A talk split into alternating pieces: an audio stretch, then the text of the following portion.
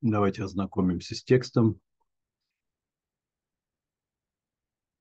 Потом сравним с оригиналом, как обычно. Ну и начнем.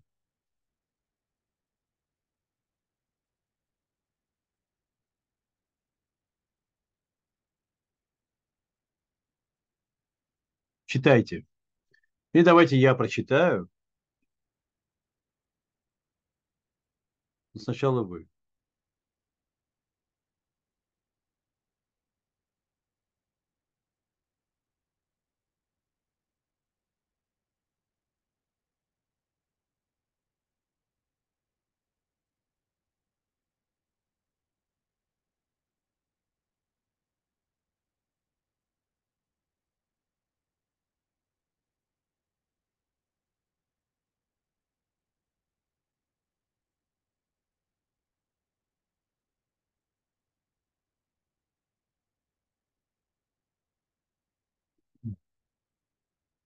Большая по объему, но единая по сути.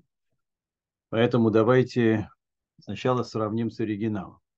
Итак, Раби Омер. Раби говорил. Эй, Зоги, какова она, дорога прямая, которую должен избрать для себя человек? Но достаточно точно. Ответ. Коль шиги тиферет ле оса, ту, которая подчеркивает красоту исполняющего, если дословно, или э, которая тиферет, красота. Ну да, которая красивая для самого исполнителя и которая да, откликается, то есть оценится, украшает тебя в глазах окружающих. Ну да, по достоинству оценена людьми. Сейчас опять Нехама Зотова которая пытается входить на протяжении долгого времени. Я так и не уверен, что она когда-нибудь вошла к нам. Дальше. Вегевей загир бемицва калаке вахамура. Загир, то есть также относись с серьезностью, с заповедью, легкой, так же, как и с тяжелой. Но здесь правильно переведено.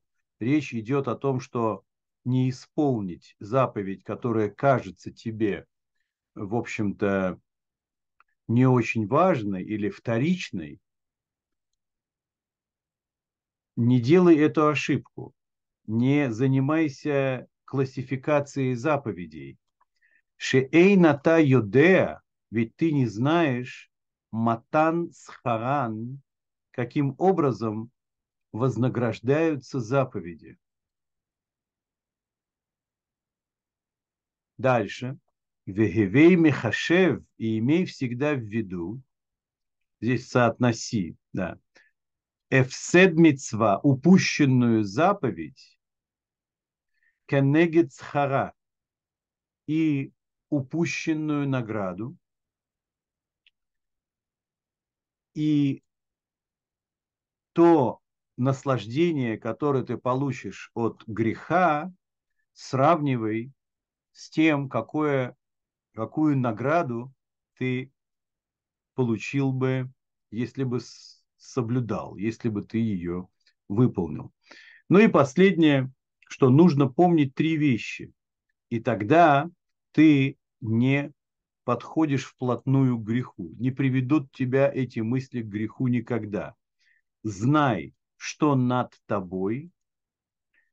А что над тобой? Айн роа, видящий глаз, ну или видящее око, озен шомаат, все правильно, и все твои поступки басефер нихтавим. Ничто не ускользает от внимания наблюдателей. Все отпечатывается и запечатывается в книгу. Между прочим, особенно важно, мы как раз такую тему подняли перед Роша Шана, ведь Роша Шана это не только еврейский праздник, там, где евреи собираются в синагогах, трубят в шофар, это очень красиво. А Роша Шана – это день, когда судьба всего мироздания пересматривается заново. И каждое сотворенное существо, ему выписывается его индивидуальный рецепт, что ли. Там, выпи, там выписывается, э, каким образом оценивается твой год и каким образом э, тебе выдают, опираясь на запись прошлого года, блага на следующий год. И, конечно же, эта тема не такая однозначная, и никакой математики здесь не поможет. Очень много есть превходящих данных, когда анализируют, как благо распределяется по жизни человека, например. Но я к чему хочу сказать, что мы с вами затрагиваем тему записывания в книгу, и поэтому Роша Шана, Новый год, возникает как э, совершенно универсальный праздник. Э, ведь Рош это в переводе означает голова. Глава года – это как голова тела. В теле есть много важных органов, но голова самая важная. Поэтому, почему? Вот как вот душа человека прежде всего имеет отношение к мозгу, мозг в себя впитывает абсолютно всю жизненную силу э, тела. Да, поэтому смерть мозга констатируется как смерть человека или как смерть мозгового ствола, который ответственен за дыхание но э, когда у тебя болит э, палец на ноге, то фиксируется это именно в мозге, как мы знаем. То есть все обвешено невероятно сложными э, нервными сетями, и в конце концов мозг э, поэтому является э, началом всего. И поэтому Новый год, Рош Хашана, не просто начало года, и не просто Новый год, как его часто переводят, а именно голова года, она принимает в себя, а, она принимает в себя всю жизненную силу всех элементов мироздания на 365 дней. То есть э, на весь год. Потом это делится внутри на 12 на новомесячных дней, которые в себя включают 30 дней, 30 дней включают в себя помноженное на 24 количество часов, потом на 60 минут, потом на 60 секунд, а потом миллисекунды. Это все невероятно э, дробимая конструкция, но в результате все это, каждая секунда проживаемая, имеет отношение к голове, то есть к началу и к голове года. Поэтому это касается совершенно всех людей, и все записывается. Каждое творение на, на, на счету, каждое творение выполняет индивидуальную функцию. Семен спрашивает, в чем разница между Роша Шана и Йом-Кипур. А,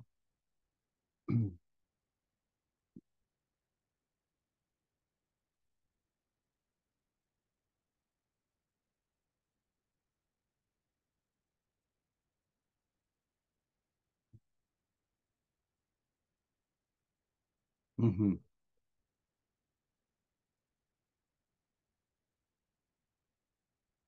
Я так понимаю, что у Семена возник вопрос, потому что в Йом-Кипур тоже желают друг другу хорошей записи в книгу, а точнее хорошей печати. То есть, когда книга запечатывается и уже не подлежит изменению. А в течение 10 дней между Роша Шана и Йом Кипуром еще можно э, через богоугодные вещи подписать себе приговор, изменить его. То есть даже то, что в течение года было сделано не так, как надо, можно во многом смягчить за 10 дней до Йом-Кипура, и тогда, э, но это день прощения, это день всепрощения, который э, впервые случился, когда еврейскому народу Всевышний простил грех золотого тельца. Э, вообще считается в глубине вещей, что грех золотого тельца, он должен был состояться, чтобы состоялся Йом-Кипур.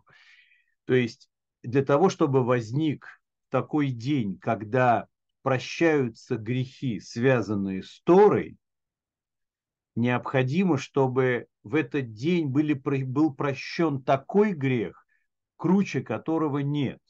Известно, что грех золотого тельца – это отец всех грехов. И считается даже, что в судьбе еврейского народа этот грех так или иначе сказывается. То есть во всем нехорошем, что может только случиться с еврейским народом, есть щепотка, взятая из того самого греха золотого тельца. Но, тем не менее, сам факт того, что народ был прощен и не был уничтожен, и, и Моисею удалось э, воззвать к великому бесконечному милосердию Творца, нашел правильную формулировку э, мер милосердия Всевышнего, 13 мер милосердия, и был прощен еврейский народ, и э, вот этот день я затруднюсь сейчас сказать, насколько он носит такой же универсальный характер, как Роша Шана. Э, по крайней мере, э, затрудняюсь сейчас я ответить на этот вопрос, не подумал я. Э, где-то наверняка это указано. Но по поводу книги я уже постарался объяснить что действительно книги открываются. А, в, в, в Роша Шана, а, который называется, кстати, судным днем, все человечество, все животные, все растения, все минералы, все, что есть вообще в творении, стоит под судом Всевышнего. Оценивается лепта, которая привнесена каждым творением в исполнение замысла Творца. А, в Йом-Кипур э, подписывается приговор э, все-таки, по-моему, еврейскому народу только. Если я не ошибаюсь, ладно, Семен нашел вопрос, который который не получил однозначного ответа, обычно у нас все-таки ответы получаются, э, я к следующему разу узнаю ответы на эти вопросы. Тем более, что в следующий раз э, с Божьей помощью у нас как раз выпадает на за два дня до Роша Шана. Вот тогда мы и ответим на этот вопрос. Договорились, Семен? А точнее на вопрос, который я сам поставил, насколько это универсальный день. Это же нас интересует, правильно с вами? Хорошо, мы э, подвели итог. Перевод кошерный, перевод можно использовать. Кто такой раби? Вот этот раби это не просто какой-то один из раввинов. Это именно нарицательное. Раби – это Раби Егуда Ганаси. Раби Иуда, который был э, председателем Санедрина, Наси, президентом Санедрина, то есть первым человеком, ответственным за благополучие святой Торы в еврейском народе. И эта личность, он считается седьмым поколением после тех, которые мы с вами перечисляли, помните, парами они шли, и он э, был сыном и продолжателем Рабан Шимон бен Гамлиэль. Мы упоминали уже его в прошлый раз, когда изучали его Мишну. Э, чем он отличается от всех других предыдущих и последующих, в общем-то, мудрецов Торы? Почему называется он иногда Рабейну Хакадош? То есть, когда э, люди, сведущие в Торе, говорят Рабейну Хакадош, то есть наш святой учитель, имеется в виду именно он, Раби Югуда Ганаси. А, потому что ему удалось невозможное.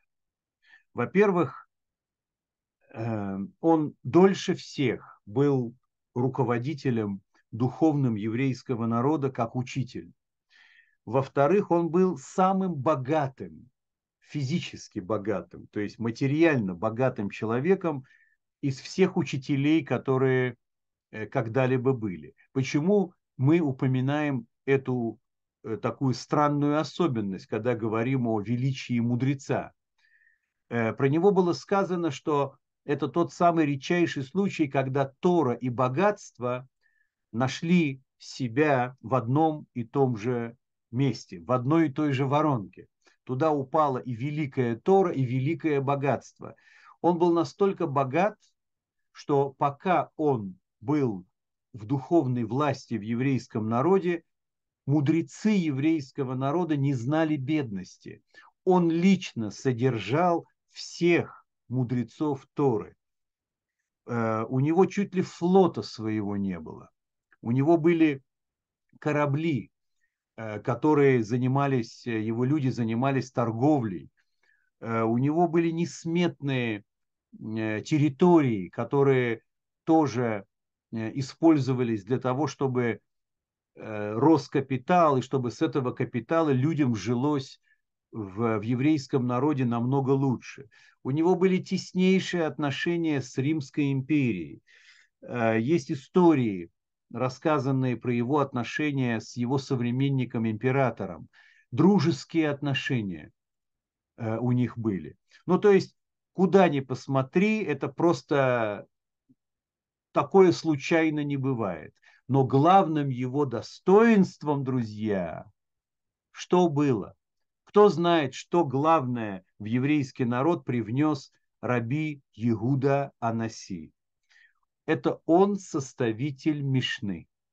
Вот то, что мы с вами учим, и, и еще десятки трактатов Мишны написаны им.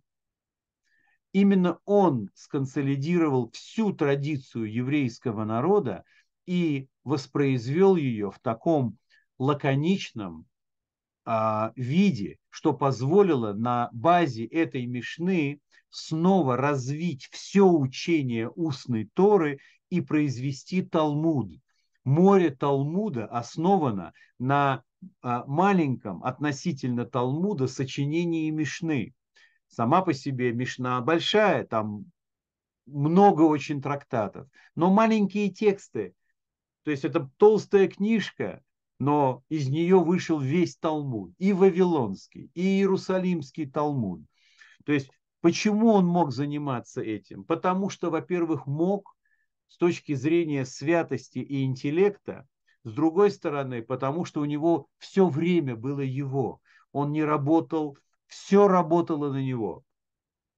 Как бы то ни было, после такой рекламы, понятно, что э, его фраза одна, которая э, в одном из трактатов Вавилонского Талмуда приведена, она подчеркивает его настоящую сущность. Э, перед смертью в кругу всех тысяч учеников, там, не знаю, всего народа, он поднял руки кверху и сказал,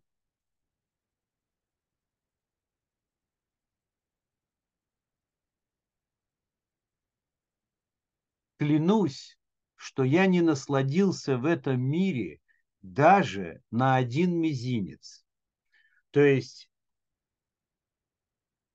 самый маленький пальчик, то есть самую малость э, я не получил наслаждения для себя, не связанное с Торой, которой я живу. То есть он был известен э, невероятно э, мощной работой над собой в плане минимализма. Представьте себе, помимо того, что у него было все в бессметном количестве, сам для себя он был как бедный. Он не хотел ничего использовать из всех этих богатств ради каких-то утех, ради каких-то слабостей, присущих человеку. Вот это такая невероятная фигура.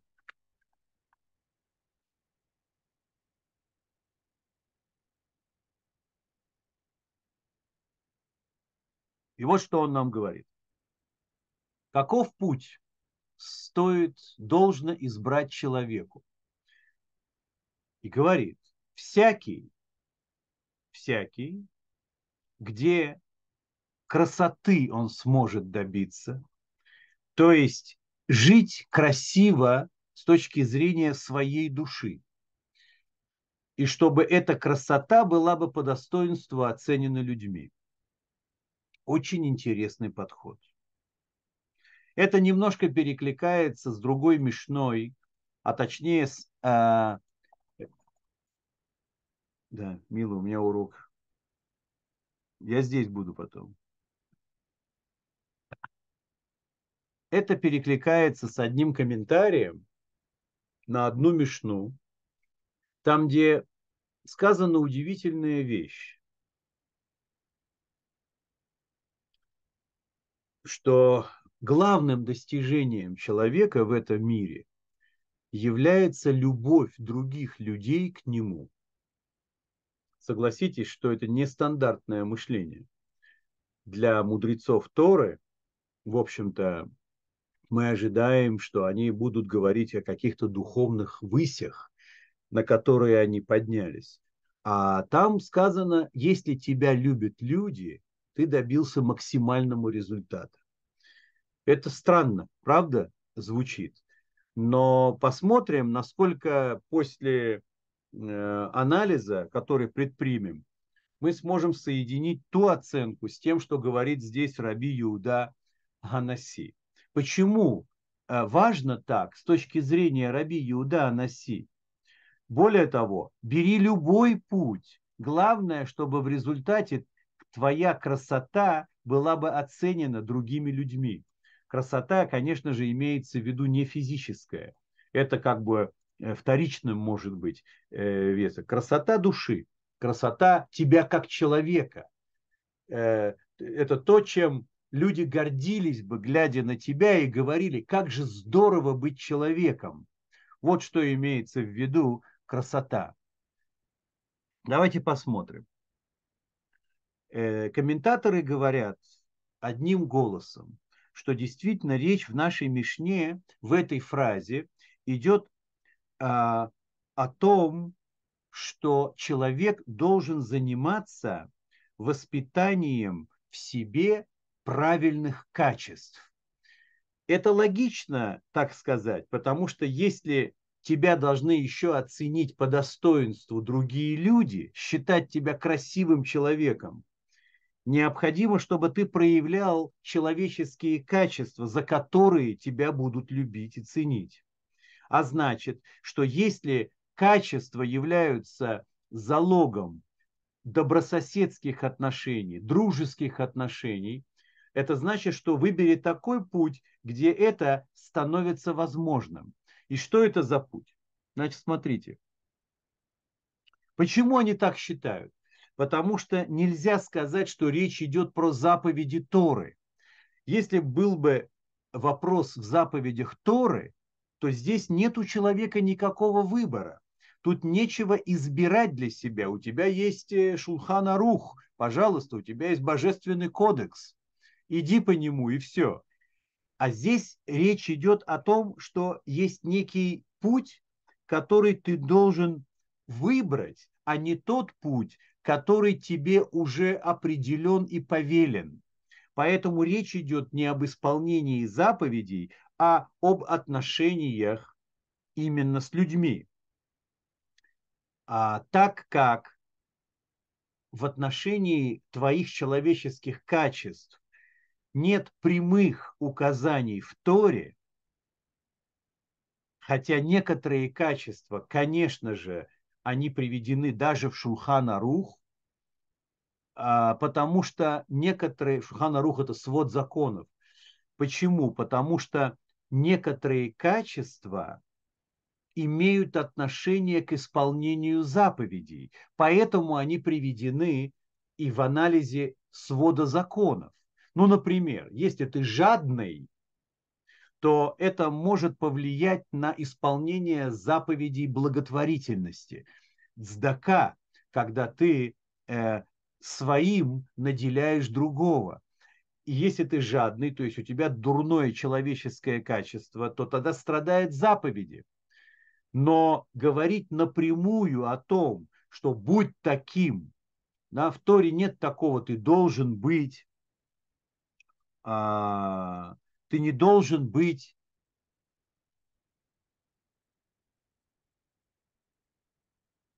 ну как называть человек, который придирается к другим, педантом. Нет такой фразы. Педант – это некая черта характера, которая э, отталкивает от тебя других людей, она не приближает их к себе. Но в Торе нет такое, тебе запрещено быть педантом. Но педант, он может э, тоже подойти вплотную к не с той стороны к исполнению заповеди. Иногда. Ну, например, сказано в перке, а вот у нас когда-нибудь будет возможность поучить, написано, что педант не может быть преподавателем. Педант не должен преподавать. Почему? Ну, потому что он нетерпелив, потому что он не дает свободы ошибаться. А если ты не даешь свободы ошибаться, не может сформироваться свободное сознание ученика. Это значит, что он будет скован, он будет бояться тебя, и он не будет продвигаться в предмете. Он не будет обладать высокой самооценкой. Ты не даешь... То есть это тоже не нарушение заповеди Торы, но это уже тебя ограничивает в плане расширения Торы, например. Но все равно Тора не говорит «не будь педантом». Это тебе уже литература Торы и, и литература мудрецов объясняет, что к чему.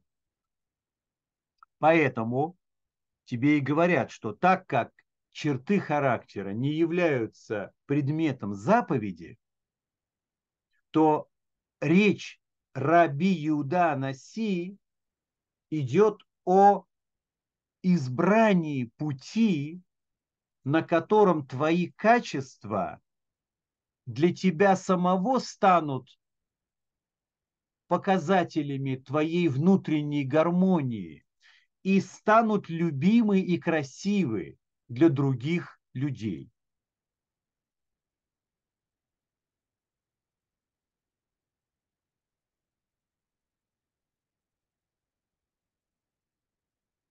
Ну, как-то так. Идем дальше. А, значит, наша Мишна, вот Раби Иуда Наси, так считает большинство комментаторов, а, говорит о наших качествах человеческих. И в чем же заключается тогда путь, который должен избрать человек? Это значит, что заповедь, э, что качества твои, они должны всегда находиться посередине между крайностями.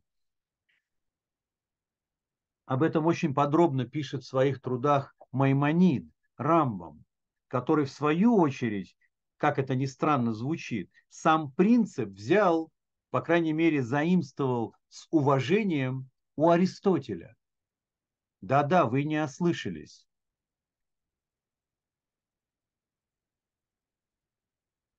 Вы скажете, при чем здесь Аристотель? Безбожник. И при чем здесь Маймонид? Дело в том, что Аристотель вообще был неким светочем э, исключительных интеллектуальных качеств для многих веков. И его влияние э, в сфере суждений, в сфере правильного отношения человека к жизни были доминантными. В еврейской литературе средневековья, как вот Рамбам и другие, многие-многие другие, особенно жившие в Испании евреи, они были заворожены Аристотелем. Но опять-таки, каким Аристотелем? Не тем, который рассуждает о космологии и который рассуждает о происхождении религии. Это евреям не интересно. Интересны те удивительные научные точные оценки, которые он дал. Одна из них касается прогрессу человека в работе над своими качествами. Потому что, справедливо заметил Аристотель, что человек звучит гордо, и человек должен стараться всю жизнь соответствовать тому стандарту, на который он способен. Одна из его способностей – это привести свой мир внутренний к максимальной гармонии. А как ты приведешь к максимальной гармонии? Для этого ты должен убрать из своего репертуара качества, которые носят характер маргинальный. То есть они не магистральные посередине, а они на краях. Например, если человек, человек не должен быть скупым, но и не должен быть расточительным. И то, и другое качество, они требуют ремонта, потому что и то, и другое плохо и для тебя, ну и для людей. Вы скажете, ну, расточительность как раз хорошо для людей, он на них тратит много денег, но недолго это продолжится. И нету внутреннего достоинства у качества, которое зашкаливает за норму. Так говорит, например, тот же Аристотель, вслед за ним Рамбом и так далее, что есть срединное качество. Это щедрость. Вот к чему должен стремиться человек. Это и не расточительность, и не жадность можно по-другому перевести, не как щедрость. Если вы можете сказать что-то между жадностью и расточительностью, я буду вам благодарен. Но обычно переводит как щедрость. То есть, если кому-то нужно, ты два раза не думаешь, но сам не заканчиваешь все свои запасы, потому что тебе взбрендило отдать все.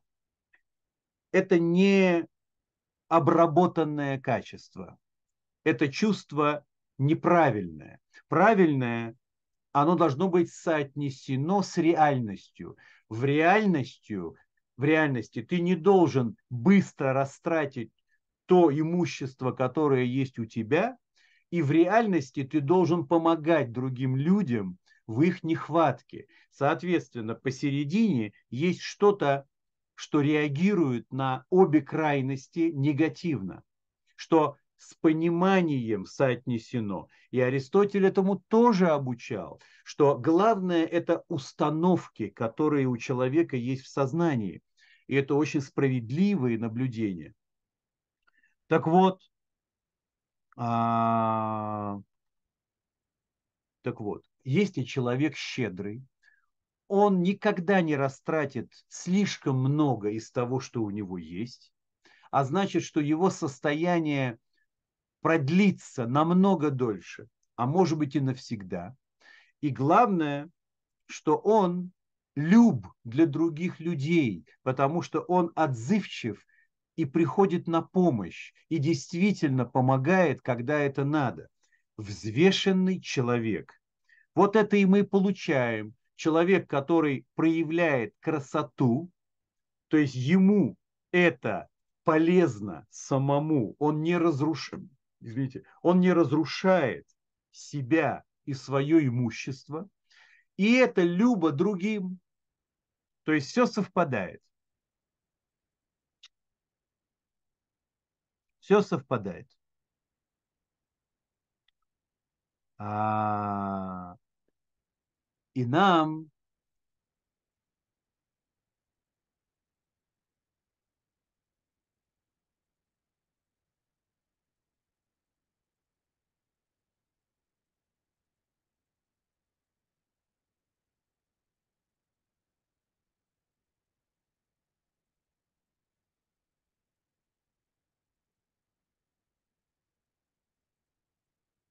Нет, Манеф, я в этом немножко не согласен. А... Люди, которые не, не увидят красоту души, это отпетые люди. Э, благородство, э, оно переживается глубоко всеми окружающими.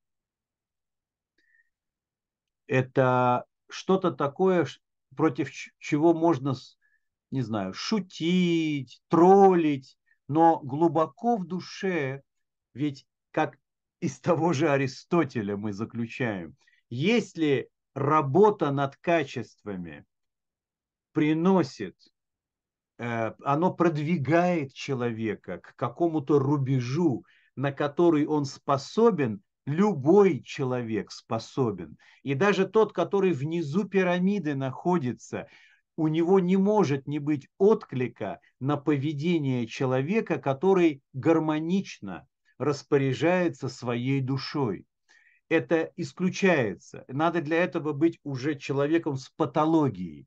Это как вот есть эти серийные убийцы, которые не раскаиваются да, в своих делах.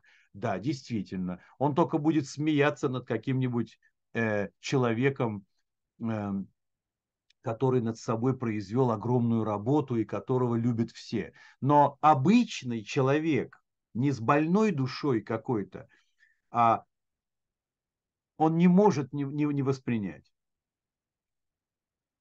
Ну, Игорь.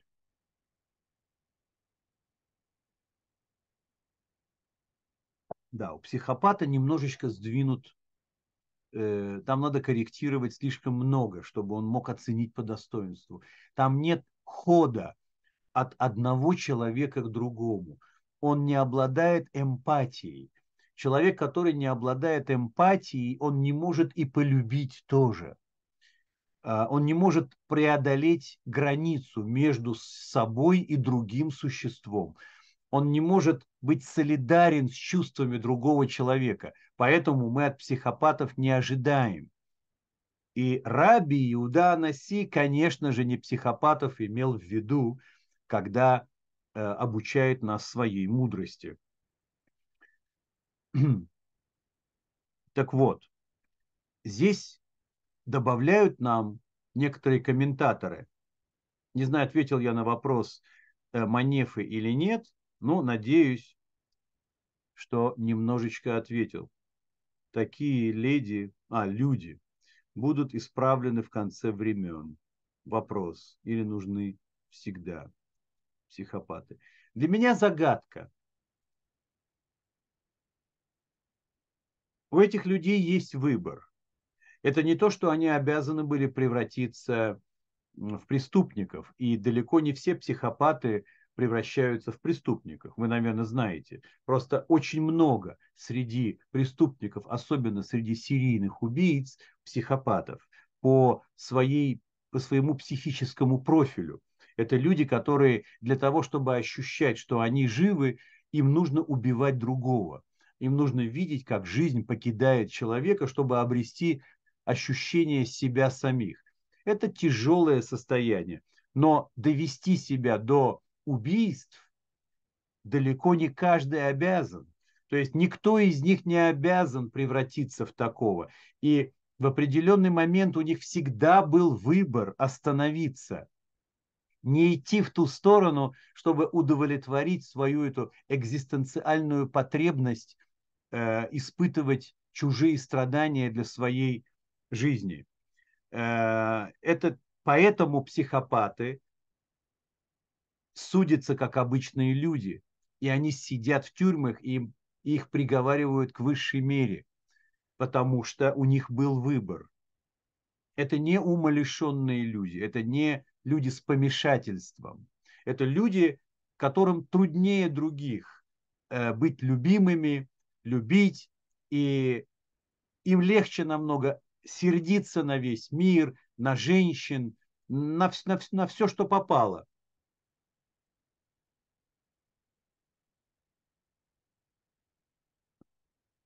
Так, Манефа хочет добить все-таки. Секунду. А вы читаете, наверняка же ваше окружение иной, нежели люди, которые были верой в Бога.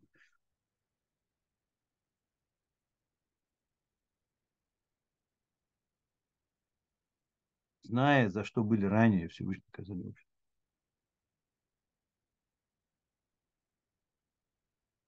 Что-то вот вторую часть, так все хорошо начиналось, а вот теперь я не понял. Переформулируйте вот начиная э, вот отсюда. Не знаю, о чем здесь речь идет. Хорошо. О каком обществе, о каком наказании, причем здесь вера в Бога, не знаю. Так вот, смотрите. Когда у человека в том числе есть желание совершенствовать себя как человека именно, а человек – это его сердце. А сердце – это вместилище его качеств. Это то, что требует постоянной работы, обтерки, э, обработки, инспекции и исправления. Всех, у всех людей.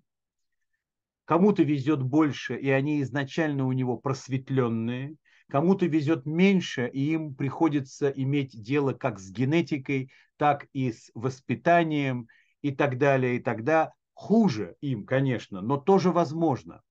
Так вот теперь смотрите, если человек послушал раби Иуда Анаси и говорит, а ну-ка, я хочу, чтобы мои качества были средние, то есть правильные, не крайние, чтобы я люб был людям.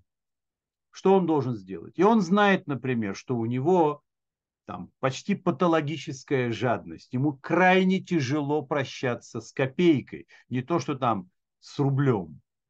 Так вот, э, ему нужно какое-то время вести себя противоположным образом. У него нет другого пути. Он должен познать ощущение человека, который дает больше, чем даже мог бы себе позволить. То есть жадный должен познать расточительность для того, чтобы дойти до щедрости. Нет прямого пути между жадностью и щедростью.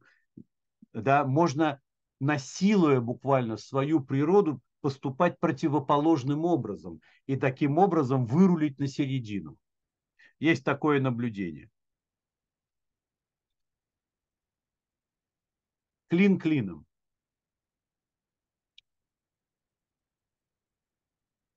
Так вот, комментаторы отмечают, вот эта фраза «избрать» ключевая. Это значит, что человек должен всегда анализировать проявление собственных качеств. Именно в твоем анализе собственных проявлений и заключается это повеление или рекомендация избирать свой путь. Э, между прочим, если вы обратили внимание, э, весь этот разговор, вот первая, по крайней мере, фраза, на которой мы уже 40 минут сидим, она дает очень большую надежду человеку, вообще, любому человеку у него есть возможность кроить свою собственную жизнь.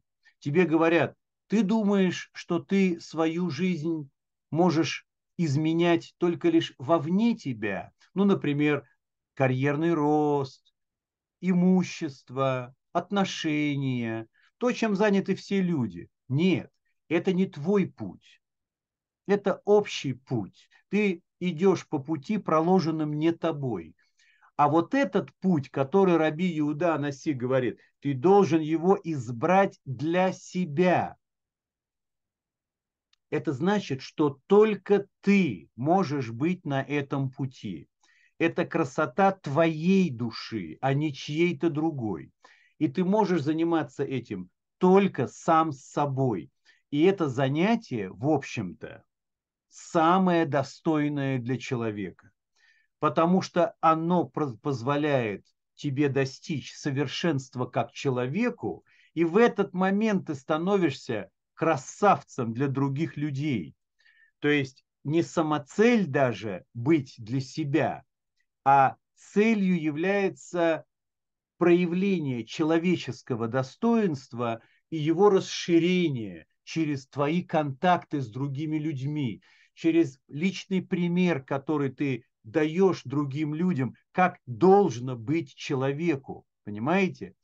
И вот это называется избрать для себя. Только ты знаешь, как ты себя проявил. Только ты можешь оценить динамику, становишься ты лучше или не становишься лучше. Это твой путь.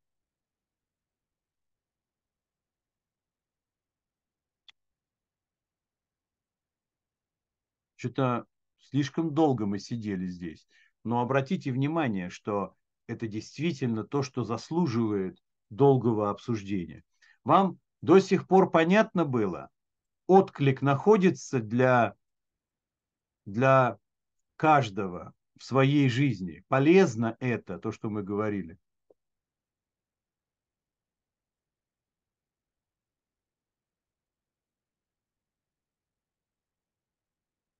Я забыл вопрос поставить, что ли? Да. Пока понятно. Хорошо. Ян всегда очень сдержан. Он боится сказать полезно, говорит понятно. Хорошо.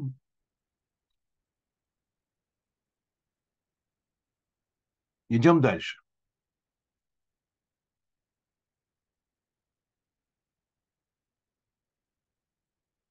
Дальше он переходит к заповедям. Если первое указание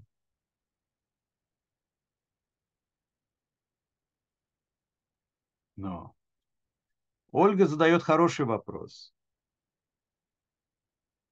Но этот вопрос такой печальный. Ну хорошо, допустим, я отвечу на ваш вопрос. Да, никто не может быть судьей в своем деле. Или, как говорят мудрецы, каждый человек близок к себе самому, как ни к кому другому. То есть объективность прощай. Ну тогда а, вмешиваются сразу несколько других человеческих качеств, отвечая на этот вопрос. Если я так и не смогу ни на секунду справедливо о себе судить, то значит я для себя что, потерян, что ли? Я что, должен довольствоваться тем, кто я и что я в любой ситуации, то есть принимать свои проявления как проявление инстинктов, и что мне с этим ничего не поделать, потому что я не могу себя справедливо судить, но у человека есть выбор. Выбор – это самая важная способность человека. Если человек зас, э, признает, если он если он э, по-настоящему совершает выбор в какую-то сторону, он приобретает силу объективно оценивать себя. Э, ведь вы понимаете, почему вы не вспомните про спортсменов? За счет чего спортсмены преодолевают такие препятствия на своем пути, как они становятся сильнее, быстрее, выше, громче, не знаю, точнее. За счет чего? А представьте себе, что стрелок попадает рядом с яблочком, но не в яблочко. И он говорит себе, ну, кто я такой, чтобы себя судить? Я такой. Ну и уходит. Но разве в этом будет э, проявление его человеческой натуры? Я такой. Он же понимает, что если он будет тренироваться больше и больше и больше, он способен совершить переход на другую ступень. Вы скажете, но это не совсем точная аналогия. Он тренирует свой глаз, он тренирует, он, э, да, он тренирует э, свои точности, там, как он держит оружие и так далее согласен с вами, он не тренирует свою душу, да, он тренирует какие-то детали своего организма, свое внимание и так далее. Потом у него действительно есть результаты, к которому он может стремиться. А разве здесь Раби Иуда Наси не говорит о результатах? Ведь он же и говорит, что ты должен встать на путь, который проявит красоту, и она будет любима другими. Это ты можешь увидеть.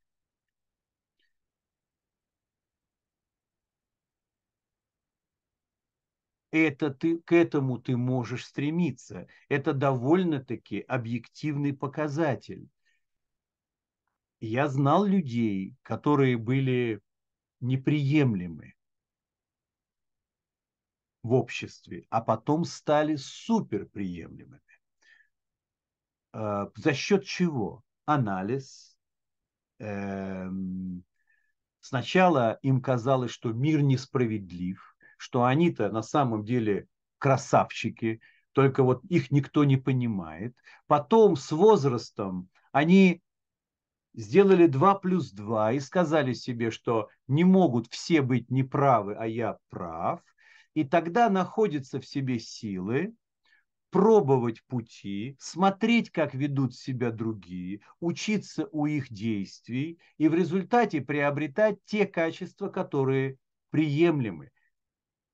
Э, я видел, как это происходит. Я сам над собой проделывал пару работ, потому что, э, потому что я знал, в каких именно местах у меня слабость есть, которая не совсем воспринимается хорошо окружающими. Но хоть что-то я же должен был преодолеть. Что-то я преодолел. Поэтому но это еще знаете как? Э, от чего это зависит? Как только ты понимаешь, что у тебя, что ты можешь, что это возможно, и более того, что это для тебя хорошо. Вот о чем он здесь сначала-то говорит, на которых он может проявить красоту своей души. Ты же знаешь, что она может быть красивой сама по себе. Она может быть устроена более гармонично. Так почему не помочь ей? Я понимаю, здесь можно обо всем говорить, но у любого человека есть представление о том, а, я, я, я все время вспоминаю эту сцену, может, вы видели на YouTube я смотрю иногда разные э, вещи, связанные с юриспруденцией, с уголовными судами. Я же изучал криминологию. Мне интересно иногда. Я недавно натолкнулся на сцену потрясающую. Она есть, легко можно найти ее. Там, где в Америке судья, женщина,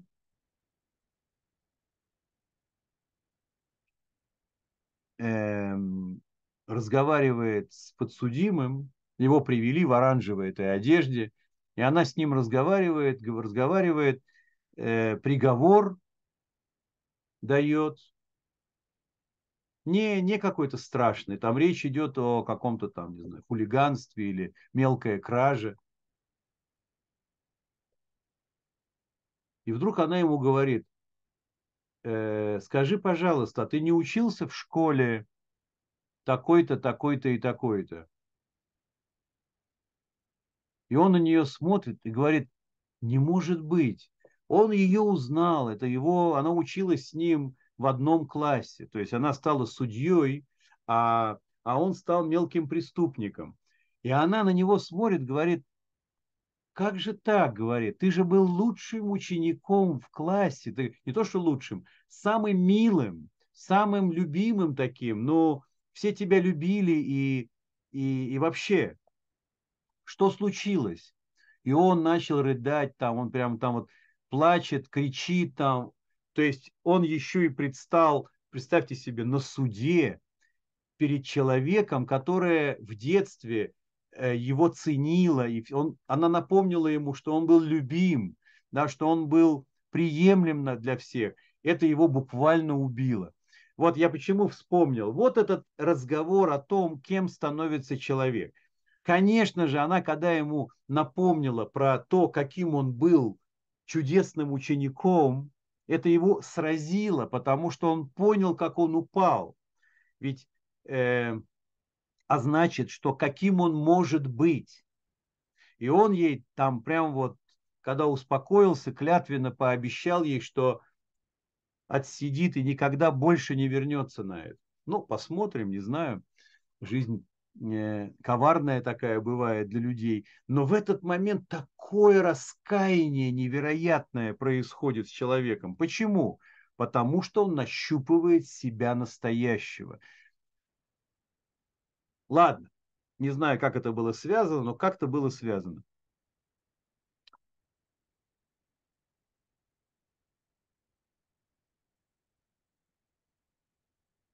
Иногда человек субъективно судит себя намного строже, чем окружающий. Да, но тут можно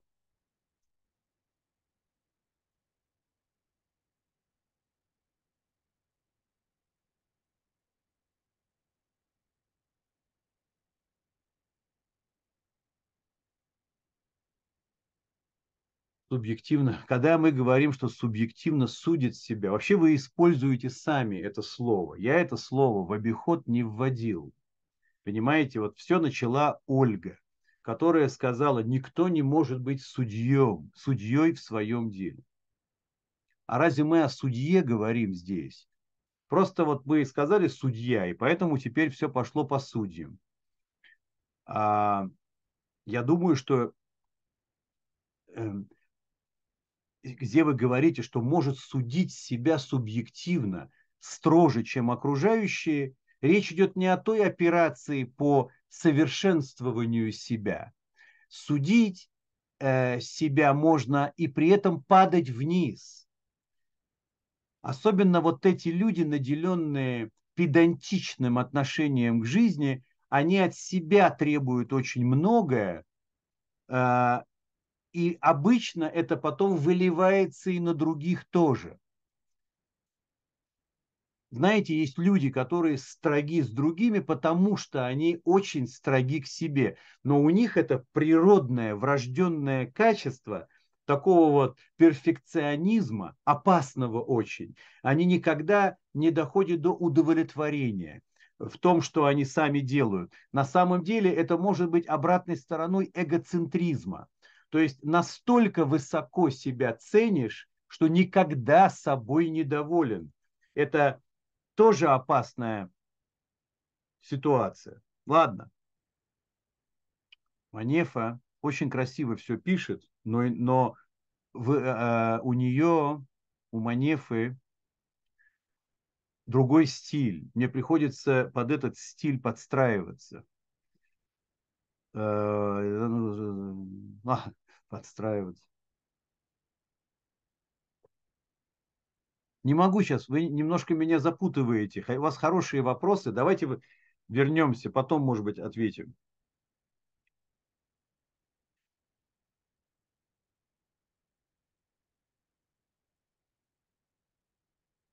Значит, смотрите, речь идет о заповедях Торы.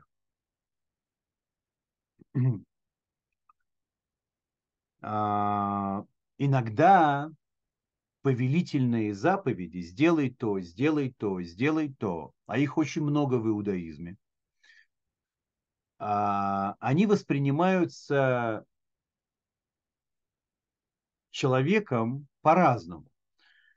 Иногда человеку кажется, что какая-то заповедь на вес резко уступает другой. То есть он может э, одну заповедь Э, отстранить от себя, чтобы заниматься другой.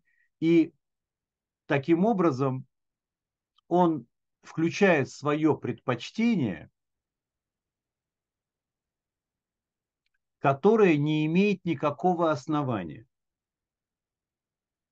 Дело в том, что запреты Торы, а это касается и запретов Бнейноах, да, всего человечества, а у этих запретов есть критерий, по крайней мере. Любой запрет э, в Торе каким-то образом сопровождается наказанием, которое причитается нарушившему запрет. Чем более тяжким является наказание, тем легче сделать вывод, что этот запрет строже. То есть этот запрет намного опаснее нарушать, чем другой, за который наказание не такое тяжкое. Но в повелительных заповедях нет указания в Торе, какая заповедь легкая в кавычках, какая важная.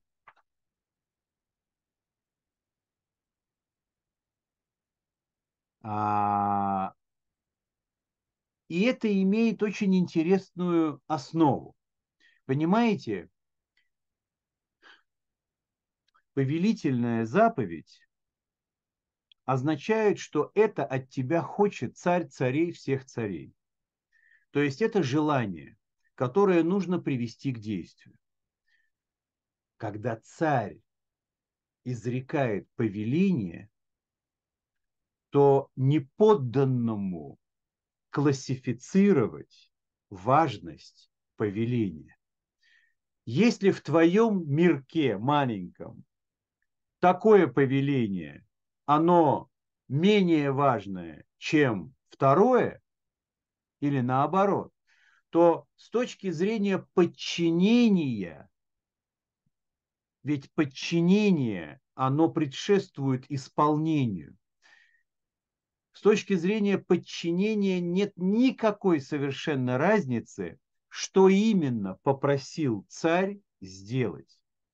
Попросил ли он принести ему кубок вина, или попросил он тебя пойти и обработать целое поле за две недели.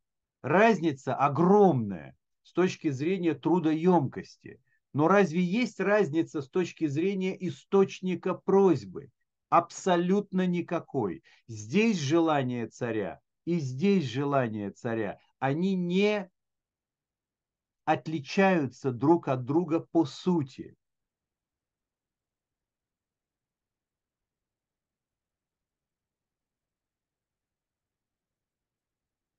В одной из книг древних на эту тему приводится очень интересная притча.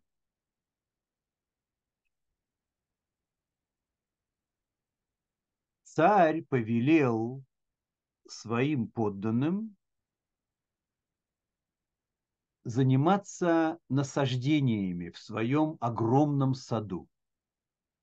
Если бы он сказал им, какая награда причитается им за посадку какого дерева, то они, конечно же, все бросились заниматься саженцами именно тех деревьев, за которые большая награда. И тогда сад оказался бы неполным, не таким, каким царь хочет его видеть. Это значит, что совокупность желания Всевышнего. Это весь сад. В этом саду есть маленькие саженцы, есть огромные дубы и вязы. Но в плане Всевышнего сад должен быть засеян. И неважно, кто, и неважно, то есть не то, что это может быть важно, но не должны знать работники, за какое дерево какая награда. Это абсолютно не сфера, которая тебя касается. То есть вы понимаете, что в этой притче не здесь, здесь.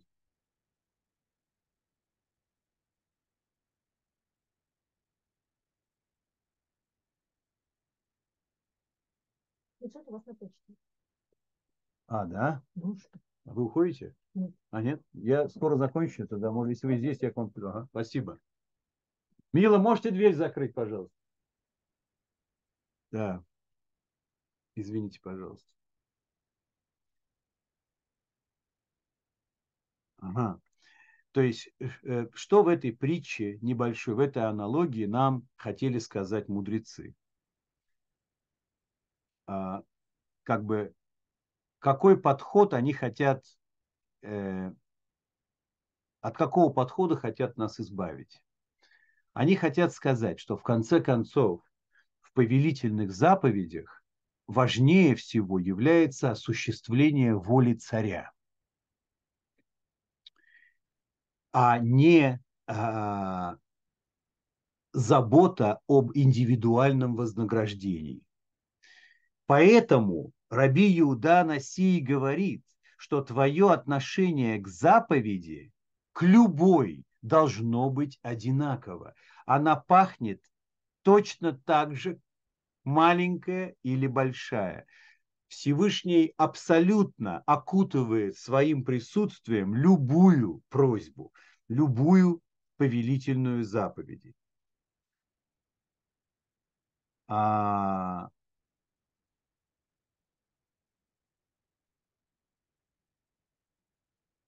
Так вот, как сад должен быть наполнен разными деревьями, так и человек должен быть наполнен разными заповедями, и мир должен получить разные каналы желания Всевышнего. Хорошо. А...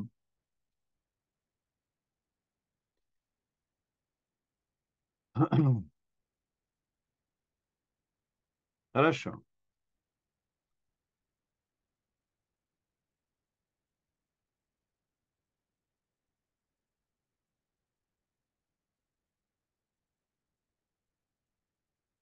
Я предлагаю сейчас э, не задерживаться вот на этой фразе, они более-менее понятны, то есть они исходят от э, предыдущего, и перейти, тем более имея дефицит времени, перейти сразу же сюда.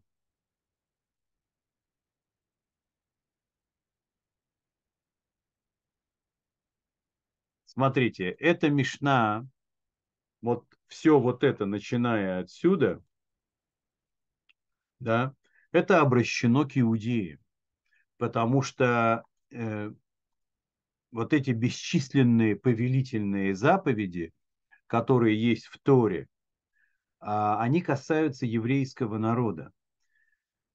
И это не значит, что запреты да, которые э, касаются всех людей на Земле, они э, в меньшей степени затрагивают желание Всевышнего. Когда-нибудь мы поговорим об этом. Дело в том, что запрет э, в своем корне духовном находится выше, чем повелительная заповедь. Потому что повелительная заповедь – это волеизъявление а запрет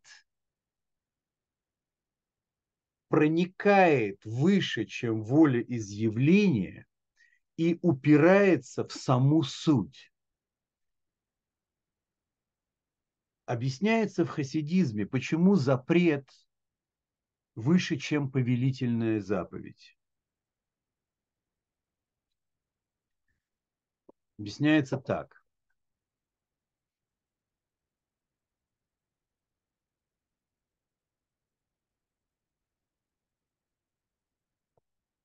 На примере человека. Если ты изучишь, ты, например, хочешь узнать, в чем суть человека. А ты хочешь узнать как можно глубже об этом человеке. Ну, например, там, женщина, которая встречается с мужчиной как с потенциальным мужем, или наоборот, люди приглядываются, и, конечно же, хочется знать, с кем я имею дело, тем более, что вопрос серьезный. Как узнать саму суть? Так вот, объясняется в хасидизме, ты не можешь узнать о сути человека по его желаниям. Желание человека – это не его суть. Это очень близко. Очень близко.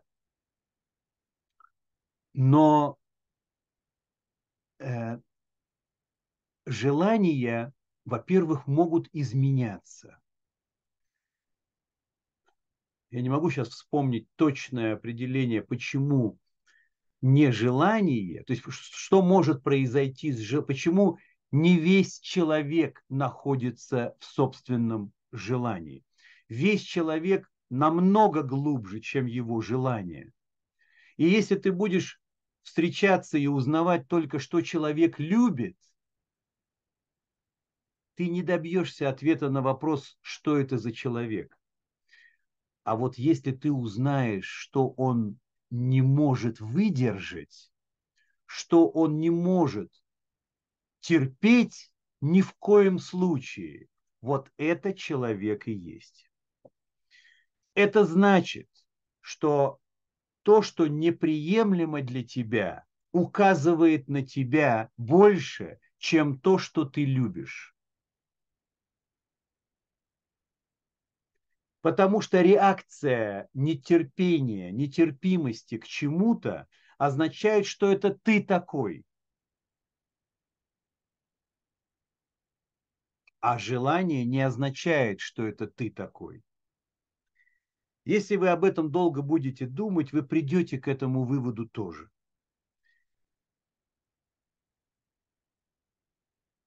То есть, когда я что-то не люблю, я весь это не люблю. Когда я что-то люблю, я не весь это люблю. Понятно. Хорошо. Причем здесь запреты и повеления? А вот причем. Очень просто.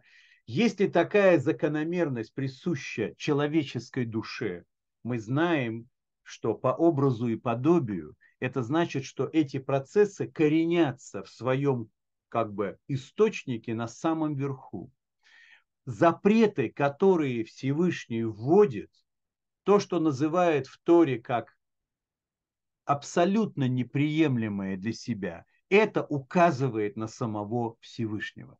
Исполнение запрета, то есть не нарушение запрета Всевышнего, это быть со Всевышним как это не парадоксально, глубже, да, чем исполнять его волю. Исполнять его волю – это по-другому важно. Это участвовать в исполнении его, за, его замысла, эм, много-много э, чего. Да, это э, та же любовь, которая растет именно в повелительных заповедях, но запреты они знакомят прямо со Всевышним.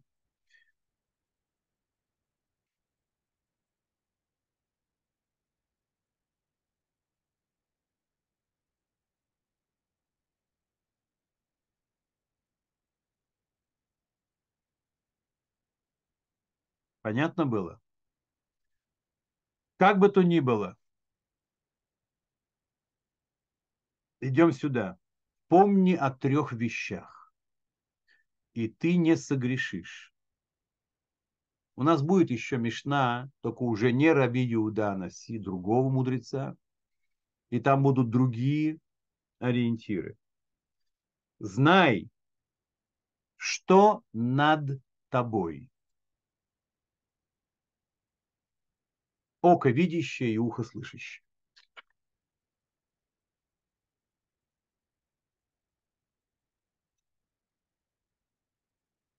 А,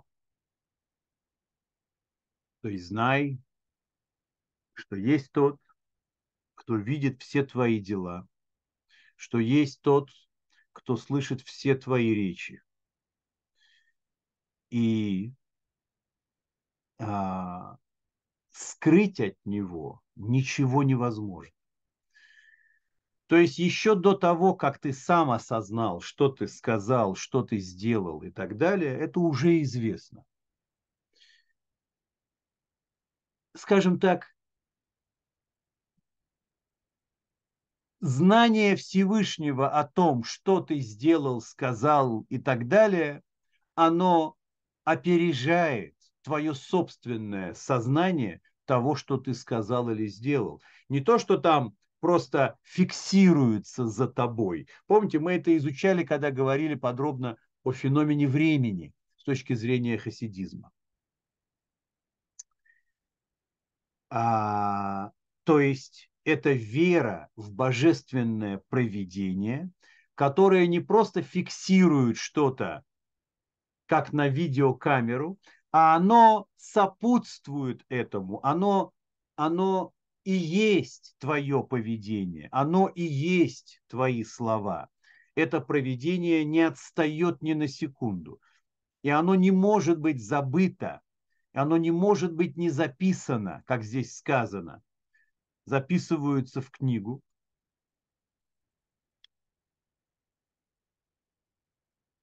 Потому что, как мы говорили тогда, помните, не Мир – это место для Всевышнего, а Всевышний – это место для мира. То есть не надо представлять себе мир, в котором Всевышний как гость, а нужно представлять себя как гостя у Всевышнего. Это правильное отношение к жизни и ко всему, что в ней.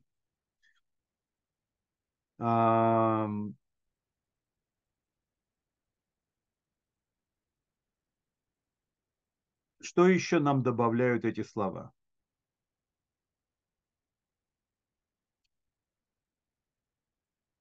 То,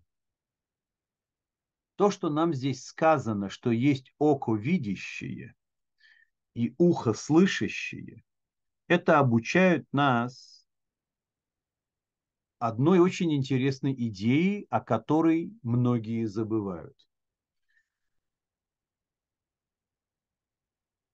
Можно подумать, что у человека есть глаз, у Всевышнего нет глаз. У человека есть уши, а у Всевышнего же нет ушей, правильно?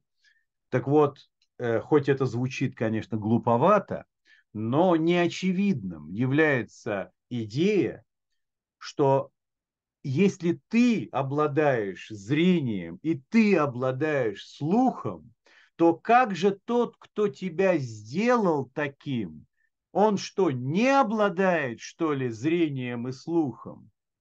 То есть это еще больше усиливает интеллектуальную нагрузку для божественного проведения. Это напоминает человеку,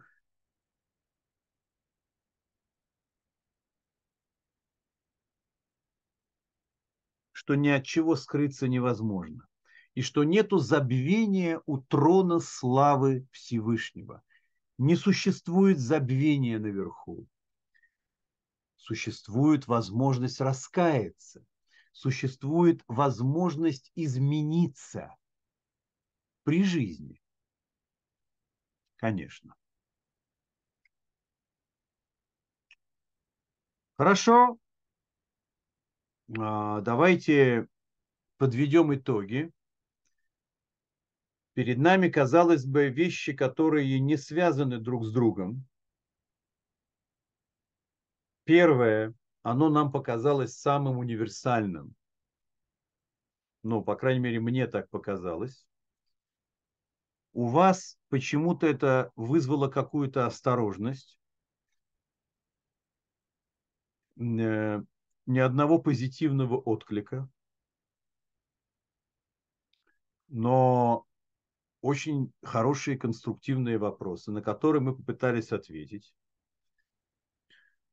Вторая половина всего этого дела, она касается в основном повелительных заповедей Торы,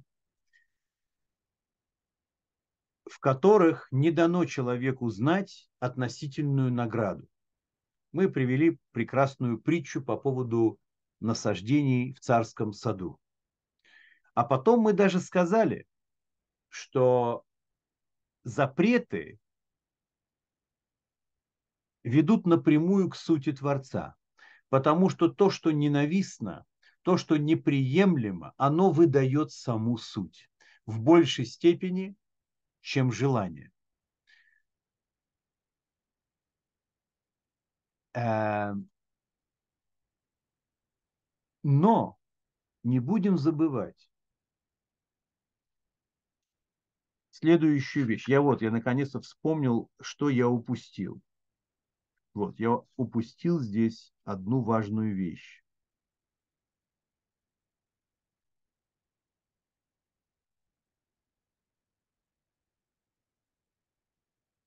Вот она.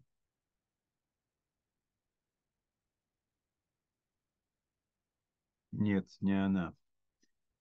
Это ответит на вопрос по поводу, сколько заповедей есть. По-моему, Манефа спросил, насколько я помню. Да. Ян, вы, вы пропустили ответ. Наказание есть только за, э, только за запреты.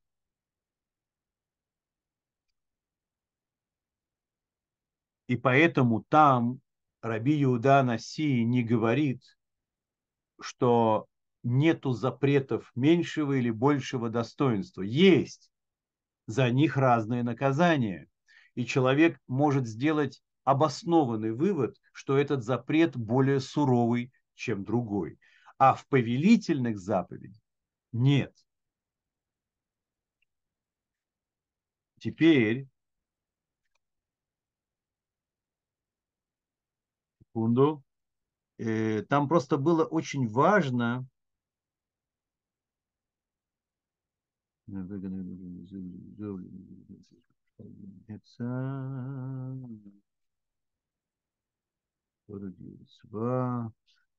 там были перечислены некоторые заповеди, которые не в Торе, а которые предполагают твое активное участие в жизни других людей.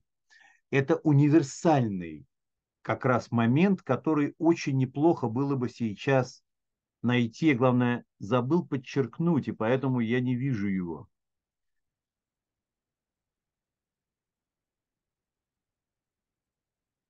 А,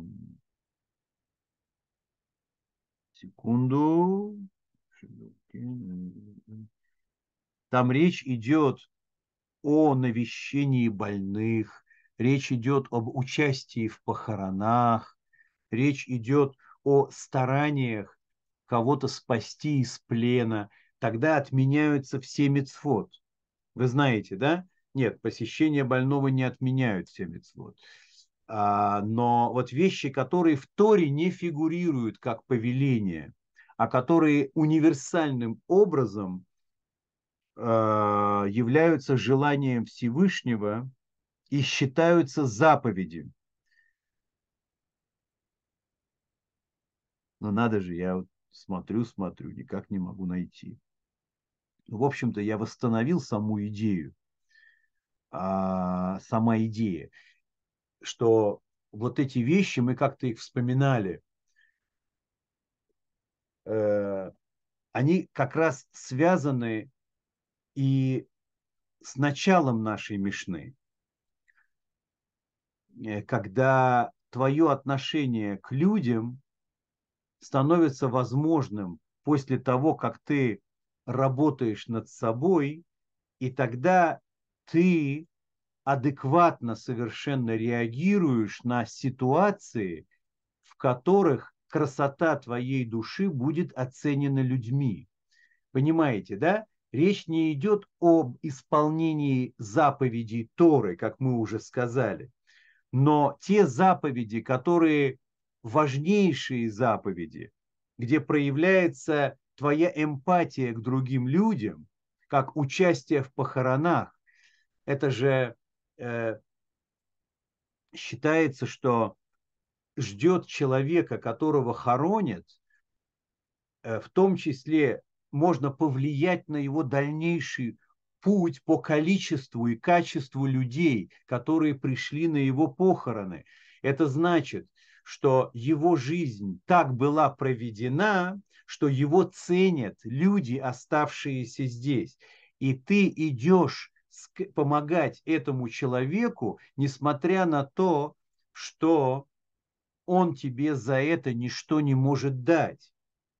Получается, что ты исполняешь важную заповедь, то, что Всевышний хочет, чтобы люди исполняли, и это универсальная вещь. Не могу найти это место, но примерно я восстановил ее. Друзья, еще какие вопросы есть на сегодня? Скажите мне, пожалуйста.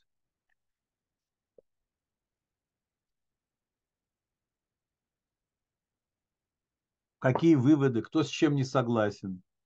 Надеюсь, Манефа не обиделась, что я сказал, что я не могу понять иногда стиль. Не, мне нравится. А, мне нравится обычно глубокие вопросы. Задайте тот самый вопрос еще раз. Вы же, наверное, его сформулировали уже.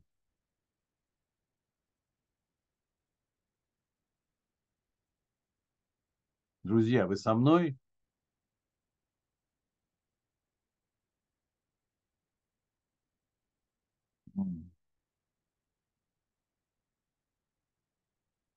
Понятно.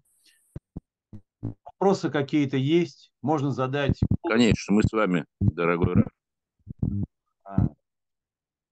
Вы можете сказать голосом, заодно мы познакомимся каким-то образом. Манефас, можете голосом сказать, все познакомимся с вами.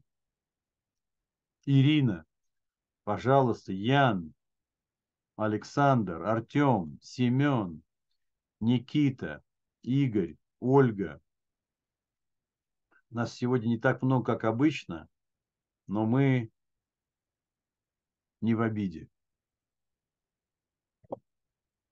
Ирина, понятно, что можно говорить понятно, но можно говорить понятно вещи, которые не совсем э, укладываются.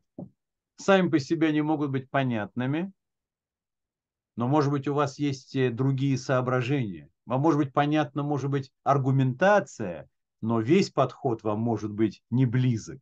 И тогда это место, чтобы его обсудить. Вот Ольга задавала острые вопросы Манефа.